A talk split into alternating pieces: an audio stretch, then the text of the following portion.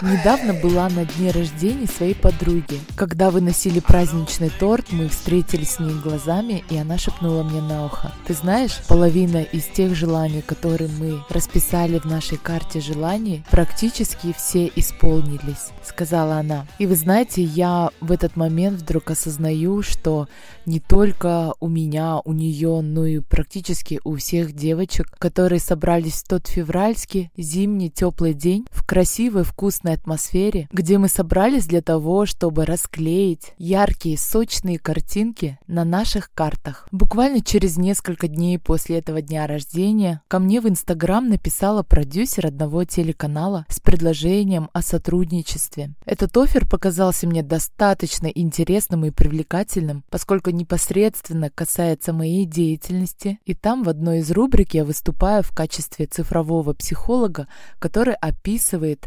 приглашенных селебрити. Когда я рассказала подписчикам в Инстаграме об этой новости, я получила кучу поздравлений и комментариев от девчонок, которые также мечтают попасть на ТВ.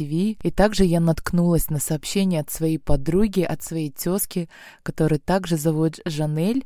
Жанельчик, тебе большой привет. Я знаю, что ты слушаешь мои подкасты. Мы с ней дружим с 12 лет. Ты же мечтала об этом с детства. Поздравляю тебя, написала она. И вы знаете, самое интересное, что крайне последние 10-15 лет эту цель, желание и мечту я никогда не прописывала в своих виш-листах или в подобных картах желаний. То есть я об этом забыла или давным-давно отпустила, как это сейчас модно говорить. И в итоге задумалась, как же это все-таки работает – на чем основаны эти таинственные законы мироздания. Возможно, дело абсолютно не в какой-то сакральности, эзотерике или прочих чудесатых чудес, а все есть наш некий план действий, который работает в том или ином случае. Давайте попробуем разобраться в этом вопросе в новом выпуске подкаста «Пешком постою». Всем привет! Меня зовут Жанель Сариева, и вы слушаете подкаст «Пешком постою».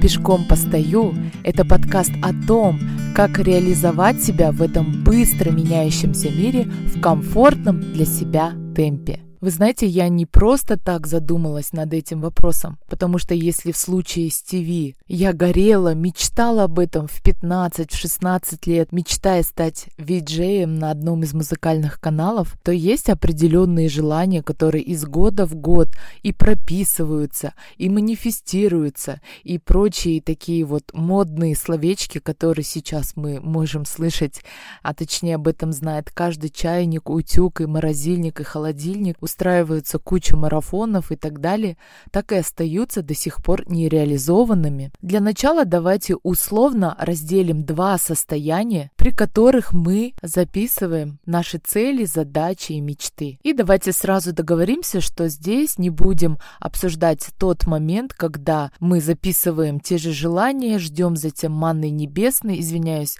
э, забрасываем красный бюстгальтер согласно фэншуй на люстру со словами «Ахалай-махалай», Николай, готовимся к новолунию, скрестив пальцы, чтоб, не дай бог, в этот момент наступил ретроградный Меркурий. Ну а после курим бамбук и охраняем кукурузу на диване. Я ни в коем случае никого не осуждаю, не, не стебусь, потому что, как говорится, по вере твоей да будет тебе. Однако здесь давайте остановимся на более часто встречающейся да, категории людей, которые действительно относятся к этому достаточно серьезно, прописывая не просто цели, а прорабатывая разрабатывая механизмы реализации этих задач. На этом этапе очень часто подключается коуч, ментор, наставник, бади, то есть определенные поддерживающие группы и инструменты. Однако очень часто не то чтобы цель не достигается, но оказывается либо не актуальной, либо это не то, что я хотела или хотела, а возможно потому что изменился не только я, также мои хотелки и потребности,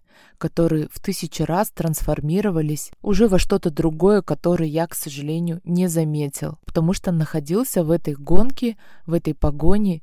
И дело не в том, что эти цели по смарт не работают, или определенные стратегии или планы. Все, как говорится, simple and sexy. Сегодня мы живем в таком мире, когда каждый день мы получаем, согласно вот данным, которые я прочитала буквально недавно, да, около 820 дата-поинт информации. То есть если 50-100 лет назад люди за всю жизнь могли прочитать около 50 книг, то сейчас в доме каждого из нас хранится информации на более чем 800 тысяч книг, а то и более. Я даже не говорю о том сравнении мира в допандемическую и постпандемическую эпоху, которая даже еще, кстати, не настала. Суть в том, что мы привыкли жить, следуя четкому плану. Наверняка кто-то из вас слышал тот эпизод, а, где я как раз-таки разбираю, расшифровываю людей согласно Сюцай. Я привела яркий пример того, как можно и нужно поменять слово «добиваться» целей, да, от слова добивать себя, свои возможности и ресурсы. И это ни в коем случае не значит, что не нужно ставить цели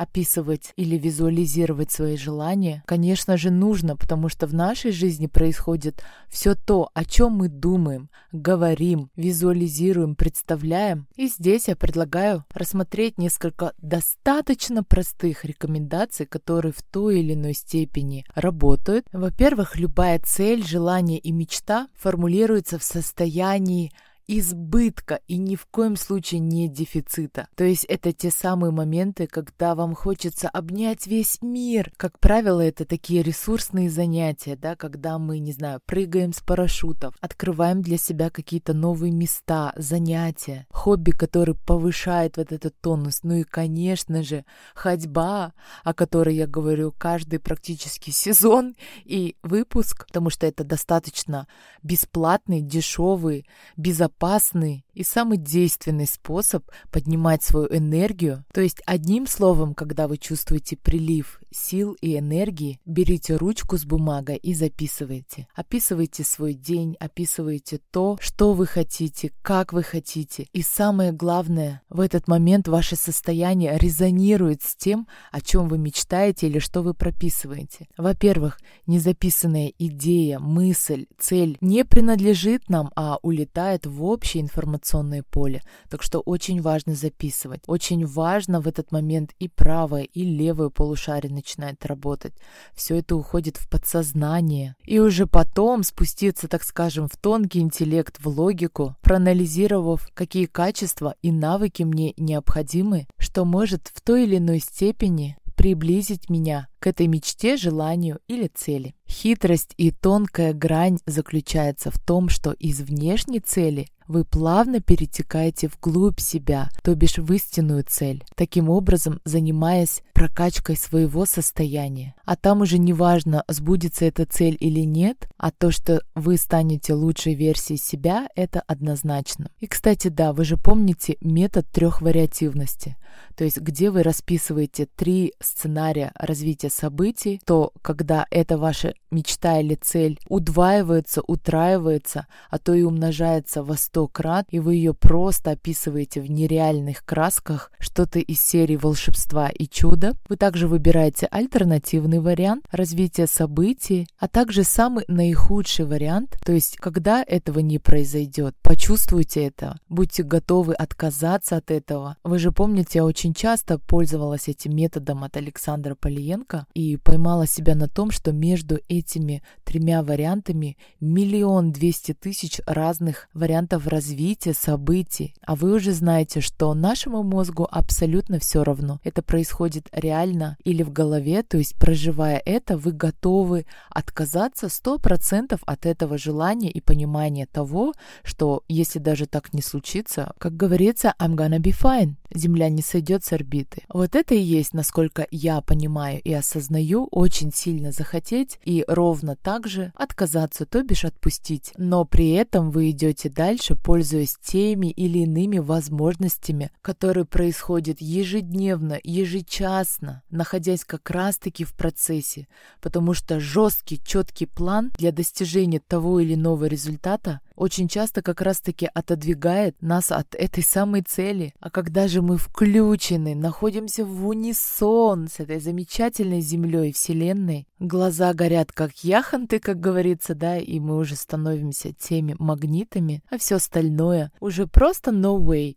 притягивается как железо к магниту, потому что все в этом мире идет на состояние и на нашу энергию. И, кстати, вы же помните, что о чем я рассказывала в прошлом эпизоде, все приходит по готовности. Насколько мы готовы, оно и пришло. Не готовы, дабы не разрушить нас, не то чтобы отодвигается, а с помощью тех или иных событий, предложений и моментов готовят нас. А какие они будут яркие или темные, зависит, конечно же, от нас, потому что выбор, который мы делаем сегодня, является фундаментом того, что произойдет завтра. По крайней мере, я в это верю, потому что у меня есть также еще желание, которое, помните, я вам говорила, из года в год скачет из одного выш-листа в другой, оно пока так и не происходит. И вы знаете, самое интересное, что то, о чем, наверное, я лет 15 назад так мечтала, так мечтала попасть в теле, когда это происходит прямо сейчас, к этому относишься